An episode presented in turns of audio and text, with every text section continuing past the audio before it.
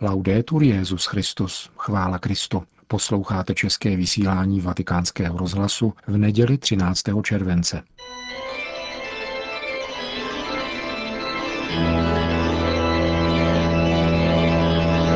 V pořadu Církev a svět uslyšíte komentář italského ekonoma a publicisty Ettore Gotti Tedeschiho.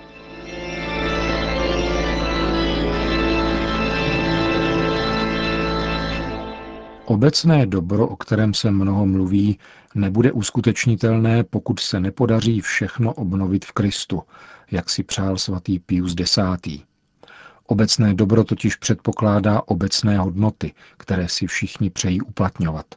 A tyto obecné hodnoty jsou výsledkem účinného působení církve, největší organizované mravní autority na světě, která umožňuje věřit a žít v konfrontaci s tímto světem a s takzvanými požadavky moderní doby. Lumen Fidei dobře vyjadřuje podmínky tohoto uskutečnění. Církev dnes není v situaci snadného plnění svého nadpřirozeného poslání, neboť současné poměry zvyšují naléhavost hlásat a uskutečňovat pánovo poselství, jak podotýká druhý vatikánský koncil. Kristova církev nemálo trpěla především v posledních časech. V druhé polovině 19. století se rozšířil agnostický pozitivismus proti církevního ražení, který zrušil mravní zákony a připravil půdu dnešnímu nihilismu. Již tehdy se začalo tvrdit, že svoboda předchází pravdu a že svoboda svědomí nesmí být podmiňována. Od Lva 13. až k Piu 12. trvala silná a přesvědčivá obrana magistéria, dokonce i po odluce státu od církve. V našem 21. století dokázal dominující organizovaný nihilismus překonat odluku státu od církve a snaží se dokonce používat a ovlivňovat samu církev svatou. Tento pokus využít a ovlivnit církev má různé odstíny. Některé spočívají v zavádění interpretací tzv. nutných změn v církvi, které vyvolávají ve světském a katolickém prostředí různoběžná očekávání. Je otázkou, kdo a proč vůbec žádá, aby církev byla pozemštější, bližší potřebám dnešních lidí. A o jaké potřeby vlastně jde. Když Kristus vysvětluje apoštolům, že přišel, aby měli život a měli jej v hojnosti, nepoukazoval na život pozemský, nýbrž věčný. A Kristus nás přišel osvobodit od hříchu, nikoli od hladu a utrpení. Účelem církve je spása duší. Církev to dobře ví již 2000 let a zajisté nepotřebuje nápovědu znějšku. Je na církvi, aby formovala člověka v tomto vědomí, a to spíše vyznáváním než ustupováním. Ona spekulace o nutných změnách vede k pokusům o interpretace, které zneužívají různé argumentace a vytvářejí představu, že církev ve snaze zvýšit svůj tržní podíl může dát zapravdu těm, kdo chybili, když se přizpůsobili zvykům či nepořádku, jež jsou plodem laxismu ve výchově a v učení. Zmíněná spekulace dokonce vytváří představu takové církve, která je ochotna zaobírat se spíše účinky než příčinami od křesťanštění a dokonce je sanovat. A že je ochotná adaptovat se na hřích, na jeho pevně stanovenou morální matérii, zvláště v oblasti šestého přikázání, že se může pozorněji a více starat o ekonomickou než o morální bídu, která tu ekonomickou zapříčinuje. Po zmrtvých vstání Kristus vybízí apoštoly, aby šli do celého světa hlásat evangelium a učili všechny národy. Jděte a hlásejte, přiblížilo se nebeské království. Nežádal je, aby si dělali starosti s římskou okupací nebo s nedostatkem pozemských zdrojů. Ona spekulace vždycky vytváří zmatek, pokud jde o církevní stanovisko vůči neoddiskutovatelným principům, přičemž kompletně ignoruje neustálé odkazy papežů na realitu ďábla, hříchu a podobně. Tato spekulace vede k myšlence, že lze diskutovat s exponenty světského prostředí popíráním toho, co je katolické, a děsit tak státce, které si pamatuje, že to, co se líbí vlkům, nemůže se líbit beránkům. Církev však dobře ví, že není-li pomílené jednání lidí korigováno, ale tolerováno, hrozí, že budou principy, které inspirují samotné jednání, zkompromitovány jejich relativizací. Církev dobře ví, že není nevládní organizací, jakou by chtěl mít tento svět, aby se zaobírala hlavně materiální chudobou na místo té duchovní.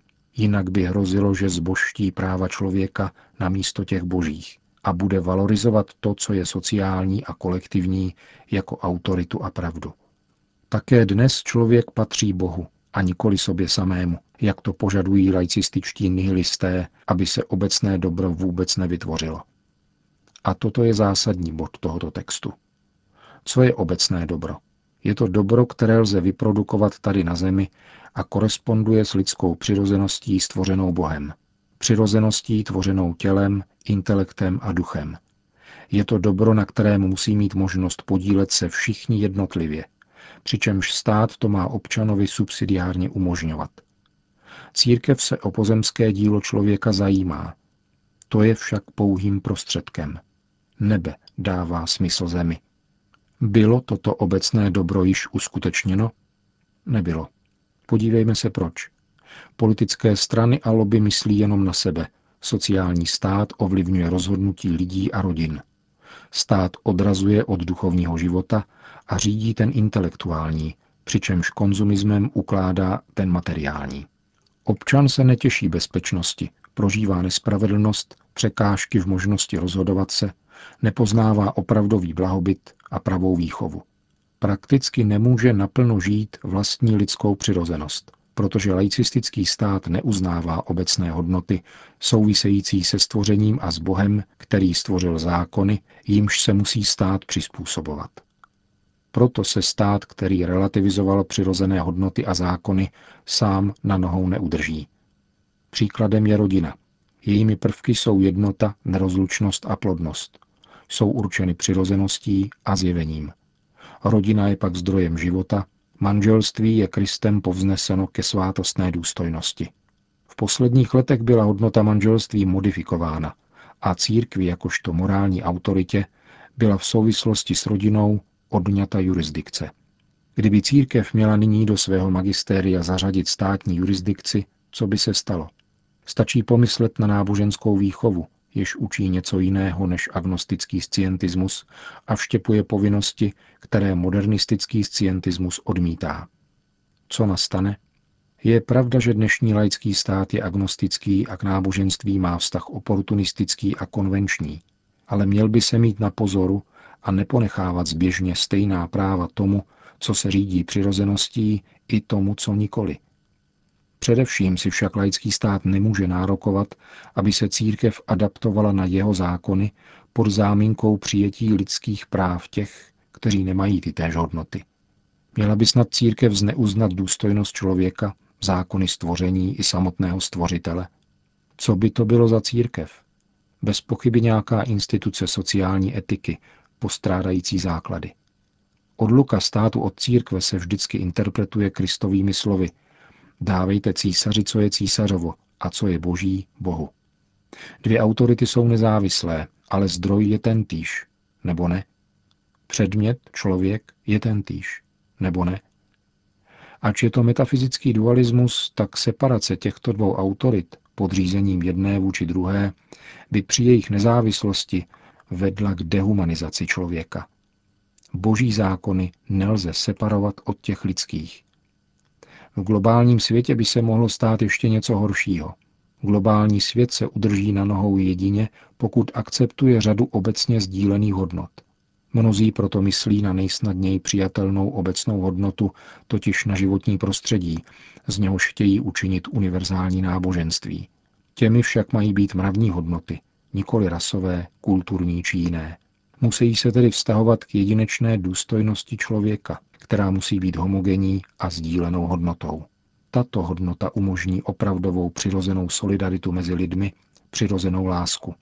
Problém ekonomické bídy plyne z problému mravní bídy. Mravní zákon je vtištěn do ducha každého stvoření. Popřít jej a nezařadit do státních zákonů může vyvolávat dojem, že lze snáze hledat svobodu, ale ve skutečnosti usnadňuje pouze ztrátu svobody a uzákoňování neřádu. Církev jako největší organizovaná mravní autorita na světě, jak píše František v Lumen Fidei, má střežit pravdu, vychovávat, udělovat svátosti a vést k modlitbě. Tak si můžeme být jisti, že je třeba všechno obnovit v Kristu, abychom měli Kristův pokoj v Kristově království. a uskutečnit takto proslulé obecné dobro.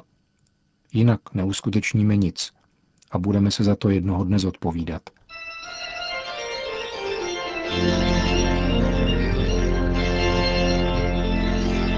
V pořadu Církev a svět jste slyšeli komentář italského ekonoma Ettore Gotti Tedeschiho.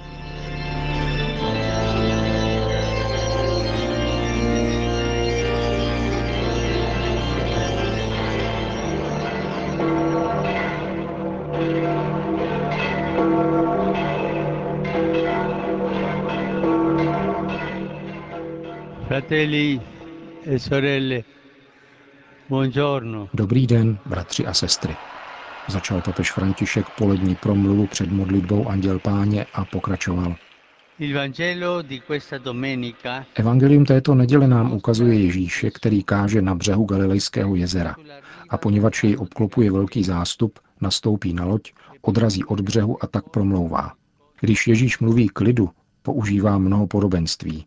Jazyk všem srozumitelný, obrazy vzaté z přírody a z každodenních životních situací.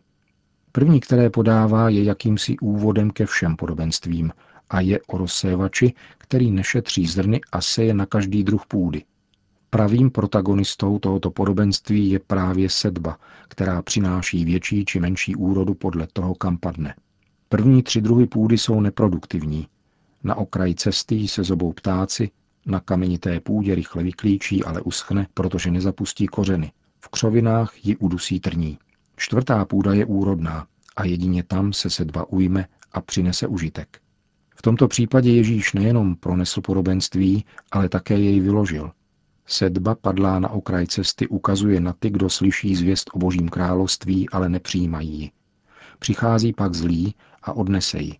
Zlý totiž nechce, aby sedba v srdcích lidí vzklíčila. To je první podobenství. Druhým je sedba padlá na kamenitou půdu. Představuje lidi, kteří boží slovo slyší, přijímají jej i hned, avšak povrchně, protože v sobě nemají kořen a jsou nestálí. Když se dostaví těžkosti a soužení, hned odpadají. Třetím případem je sedba padlá do trní. Ježíš vysvětluje, že ukazuje lidi, kteří slyší slovo, ale světské starosti a záliba v bohatství jej udusí. A nakonec sedba, která padne na dobrou půdu. Představuje ty, kteří slyší slovo, přijímají, opatrují jej a chápou, takže toto slovo přináší užitek. Dokonalým vzorem této dobré půdy je Pana Maria. Toto podobenství dnes promlouvá ke každému z nás stejně jako k Ježíšovým posluchačům před dvěma tisíci lety. Připomíná nám, že jsme půdou, kde pán neúnavně zasévá svoje slovo a svoji lásku. S jakými postoji je přijímáme. A můžeme se ptát, jaké je naše srdce jaké půdě se podobá. Okraji cesty, kamenitému terénu, křovisku. Záleží na nás, zda se staneme dobrou půdou bez trní a kamení, obdělanou a pečlivě kultivovanou, aby mohla přinášet užitek nám i našim bratřím. A prospěje nám, když nezapomeneme, že také my jsme rozsévači. Bůh rozsévá dobrá zrna a my se můžeme také tady zeptat, jaká sedba vychází z našeho srdce a našich úst. Naše slova mohou působit mnoho dobrého a také mnoho zlého. Mohou uzdravovat i zraňovat. Mohou povzbudit i skrušit. Pamatujte, že důležité je nikoli to, co vchází, ale to, co z úst a ze srdce vychází. Matka Boží ať nás učí svým příkladem přijímat slovo, opatrovat jej a umožnit, aby přinášelo plody v nás i v druhých. In noi e. Po společné modlitbě Anděl Páně Petrův nástupce všem požehnal. Sit nomen Domini benedictum. Aiutorium nostrum in nomine Domini.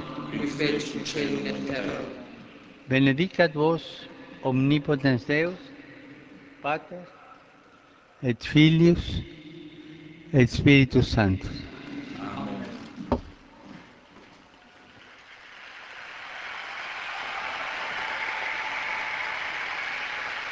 Končíme české vysílání vatikánského rozhlasu. Chvála Kristu. Laudetur Jezus Christus.